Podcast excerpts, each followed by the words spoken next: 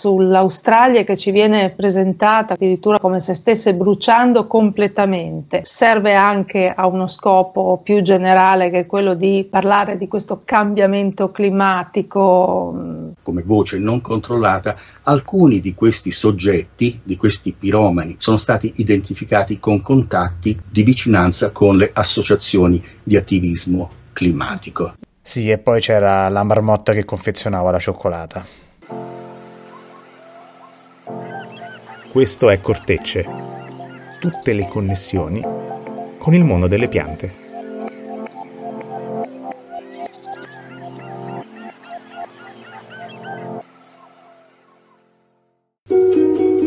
L'Australia brucia, 6 milioni di ettari sono andati in fumo in 4 mesi, un'area grande, quasi un quinto dell'Italia è stata distrutta. Un continente in fiamme perché perché l'Australia sta bruciando non... Il 2020 è iniziato con una sequela di flagelli che hanno dato un'idea dell'anno che ci aspetta.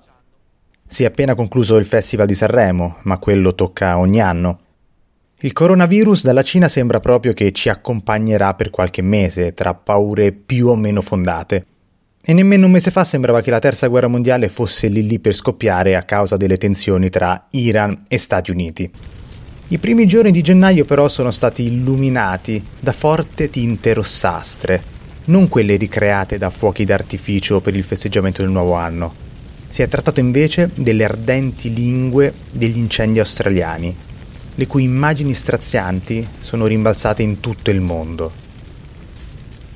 Sono ancora freschi i ricordi di intere foreste in fumo, di animali selvatici in fuga da un ecosistema ormai cancellato, e dai tentativi dei soccorritori di salvare il salvabile, in termini di vite umane e non. È un fenomeno, dopo una serie di eventi simili nel 2019, che ci mette di fronte ad equilibri naturali in subbuglio, di cui si è parlato molto, forse non in modo esaustivo e chiaro. Anche perché qui in Italia è raro che agli affari esteri sia dato il giusto livello di approfondimento che necessitano fatti di carattere globale e che avvengono a molti chilometri di distanza tra post accorati sulle centinaia di migliaia di animali morti caso incendi e le voci negazioniste che hanno minimizzato quanto avvenuto, a inizio febbraio sono andato all'Università di Milano per chiarirmi un po' le idee ascoltando le parole di Giorgio Vacchiano. Allora, possiamo iniziare. Sono Giorgio Vacchiano, sono ricercatore in gestione e pianificazione forestale all'Università di Milano. Ho 40 anni, sono di Torino, sono finito a lavorare qua a Milano e mi piace camminare in montagna, fare fotografie, fare viaggi nelle foreste del mondo.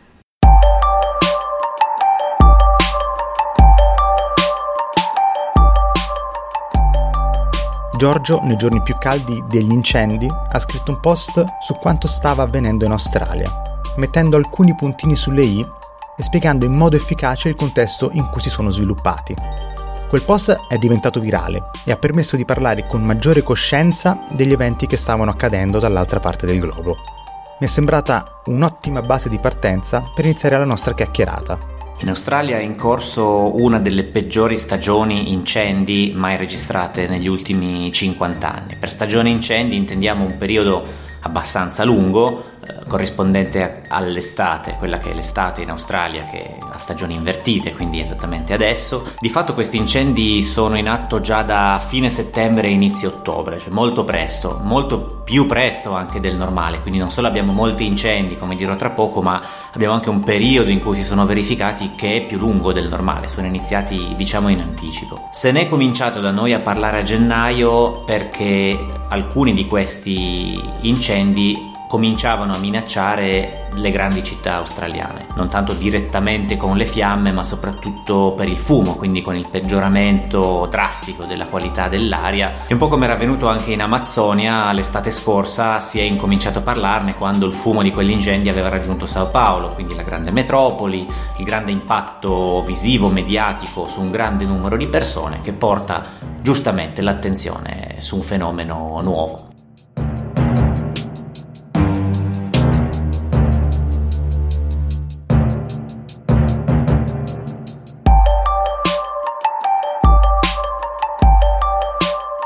Incendi sono diventati una notizia mondiale a gennaio, ma la situazione non si è ancora normalizzata, anche se se ne parla poco. L'Australia brucia ancora? Certo, abbiamo parlato di stagione incendi, l'estate è ancora in corso e gli incendi sono ancora in corso. Le notizie che riceviamo noi sono magari dominate da altri tipi di emergenza, ma, ma in Australia la situazione è ancora seria. Proprio due giorni fa c'è stato un altro eh, allarme sulla qualità dell'aria a Canberra, che è, è questo momento minacciata dalle fiamme di un altro di questi incendi che ha già percorso 18.000 ettari. In totale la superficie percorsa dagli incendi fino adesso è di circa 11 milioni di ettari, per dare un ordine di grandezza è l'estensione di tutte le foreste in Italia. Ed è un'estensione che in alcuni stati eh, dell'Australia, sono colpiti soprattutto gli stati del sud e dell'est, non si era mai verificata negli ultimi appunto 40-50 anni da quando abbiamo una registrazione di, di questo fenomeno.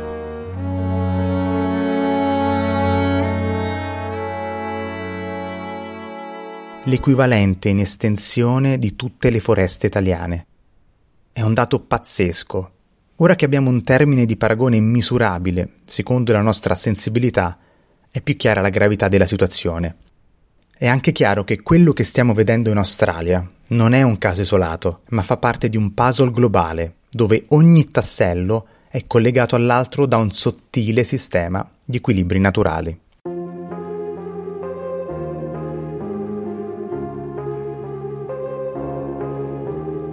Da una parte l'Australia in genere è un continente arido e alcune sue parti sono regolarmente soggette agli incendi. Le savane, per esempio, del nord, che ci ricordano un po' gli ecosistemi dell'Africa centrale, il Serengeti, eh, bruciano quasi ogni anno, ma fa parte del loro normale funzionamento. In queste altre zone, eh, che stanno più a sud e somigliano molto a, alle nostre aree temperate, hanno un clima simile a quello dell'Italia o della pianura padana, il fuoco arriva ma arriva più raramente e quest'anno, come dicevo, gli incendi hanno percorso un territorio che, che, prima non si era mai visto. Ci sono stati due o tre fenomeni climatici che hanno congiurato per creare questa situazione così esplosiva. Il primo è stata una grande siccità, molto prolungata, negli ultimi due anni e in particolare nel 2019. La temperatura media dell'estate australiana quest'anno è 3 gradi in più rispetto eh, alla temperatura di lungo periodo che normalmente le estati fanno registrare ed è mancato almeno un terzo della pioggia in tutto l'anno precedente. Quindi questo asciuga la vegetazione, come sa chiunque usa un camino, la legna secca brucia facilmente perché non c'è l'acqua che può eh, moderare l'aumento di calore.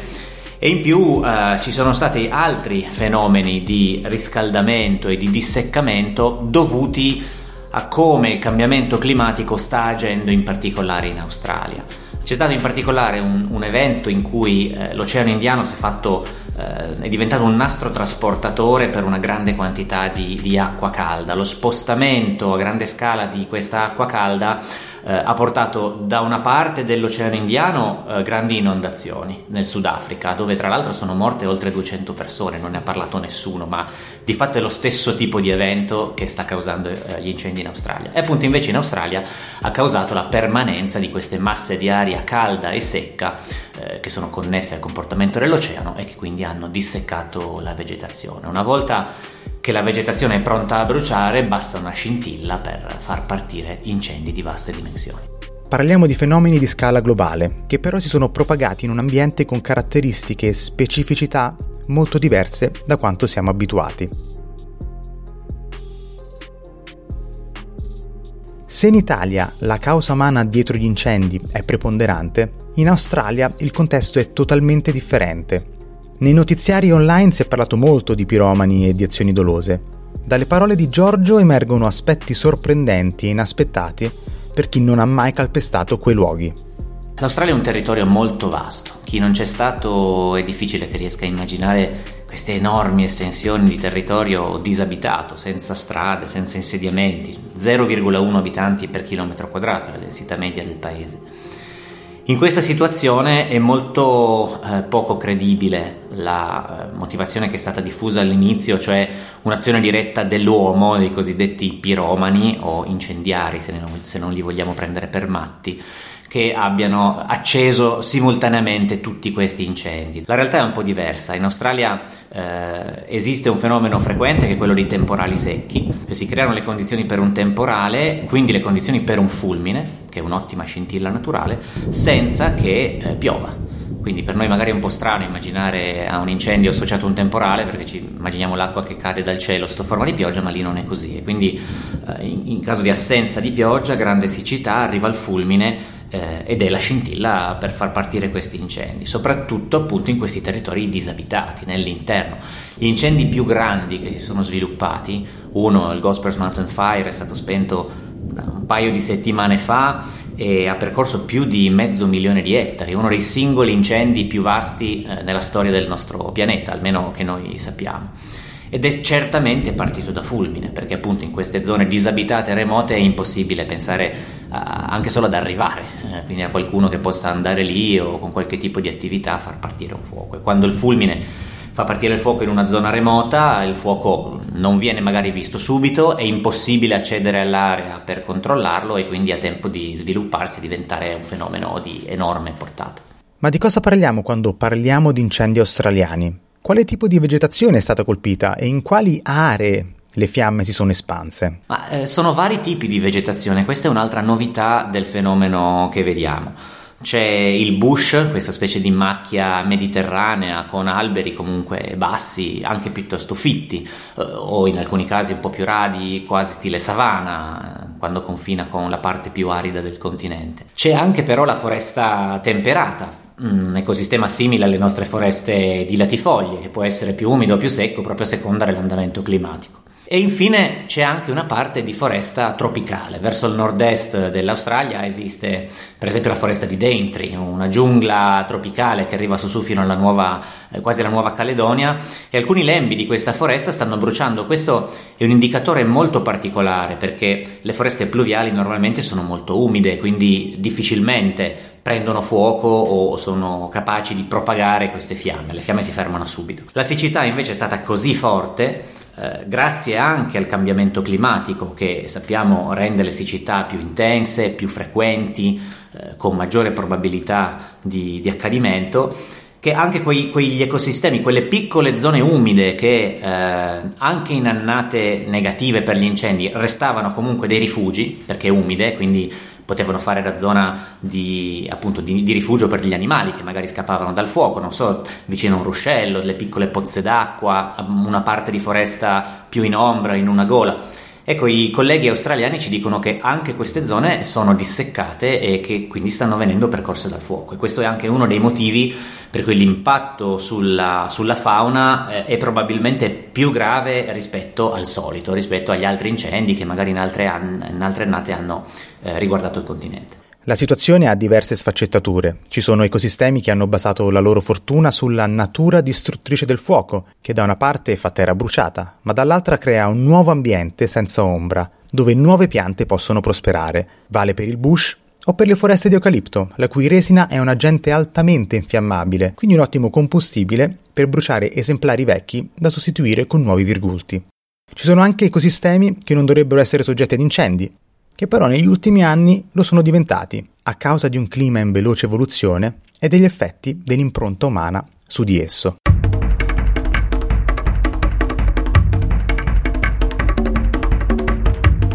Hai citato i tre fattori che interagiscono e congiurano per creare queste tempeste di fuoco. Del clima abbiamo parlato, poi c'è la vegetazione e poi c'è l'uomo.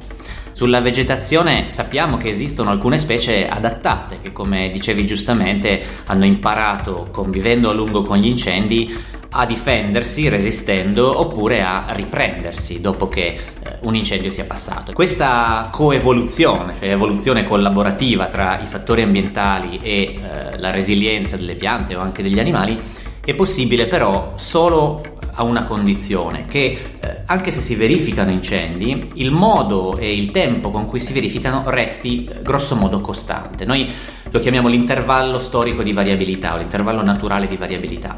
Ci sono gli incendi, bene, magari in media arrivano una volta ogni 20 anni in alcuni posti, in altri ogni 50 anni, in altri ogni 300 anni, cioè bruciano molto raramente. Finché queste condizioni rimangono stabili, eh, le piante e gli animali riescono a trovare dei modi tramite la selezione naturale, le mutazioni casuali, eh, per selezionarsi appunto, come se questi eventi fossero un setaccio, lasciano sopravvivere e riprodursi solo quelli più, più adattati. Però se interviene il terzo fattore, cioè l'uomo, e improvvisamente questo intervallo storico di variabilità cambia, per cui gli incendi iniziano a comportarsi come non si erano mai comportati diventano più vasti, diventano più veloci, eh, ripercorrono un'area magari ogni 10 anni anziché ogni 50. Allora rischiamo di eh, compromettere la capacità di reazione anche di quelle specie adattate.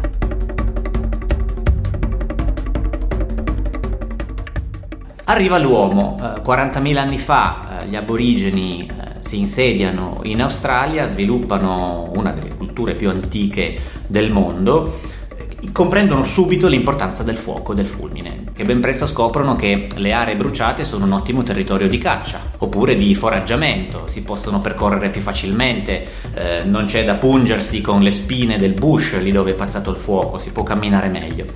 Tra 20 e 10.000 anni fa gli aborigeni iniziano a controllare il fuoco e a usarlo per i propri scopi, proprio per evitare nuovi incendi catastrofici che potrebbero mettere in pericolo le loro comunità, andando a eliminare parte della vegetazione con il fuoco, con un fuoco relativamente debole, modesto, controllato, o se non altro con un fuoco da cui magari è più facile allontanarsi momentaneamente perché riguarda solo un territorio limitato. Oppure lo usano appunto per liberare i sentieri di caccia e eh, la, la, parte di territorio bruciata dagli aborigeni è, è molto alta, eh, molto più alta eh, di quella che l'Australia oggi brucia con gli incendi controllati, con il fuoco prescritto come oggi si chiama. Perché? Beh, perché comunque le comunità aborigene erano molto eh, piccole, quindi potevano permettersi di far correre fuochi su grandi estensioni di territorio senza compromettere la propria sicurezza e la propria qualità della vita.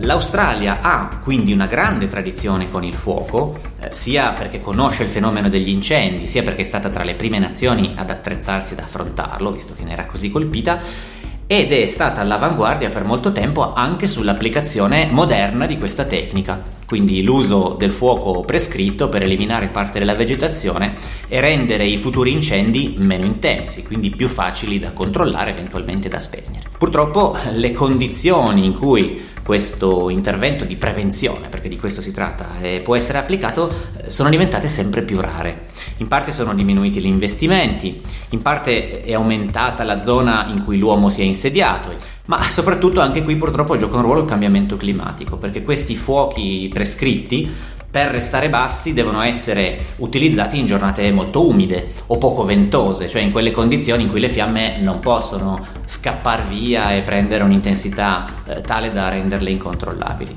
E queste giornate umide e poco ventose sono sempre più rare, quindi ci dicono le condizioni, noi vogliamo fare questi interventi ma non abbiamo le condizioni meteorologiche per applicarli.